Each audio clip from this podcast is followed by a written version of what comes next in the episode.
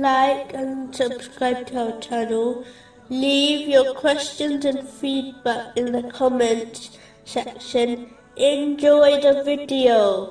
Continuing from the last podcast, which was discussing chapter 69, verses 28 and 29. My wealth has not availed me. Gone from me is my authority.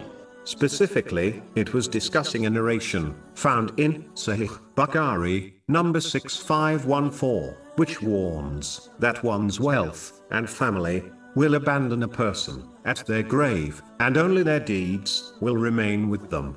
The one who prepares for their grave with sincere obedience to Allah, the Exalted, in the form of righteous deeds, will find that their good deeds provide comfort for them, whereas the sins one accumulates will only make their stay in the dark grave worse.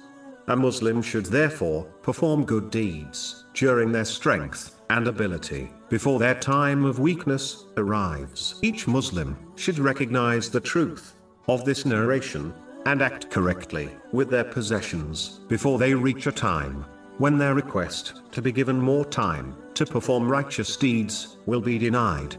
They should reflect now on their deeds so that they can sincerely repent from sins and strive harder to perform righteous deeds before a day arrives when reflecting will not benefit them.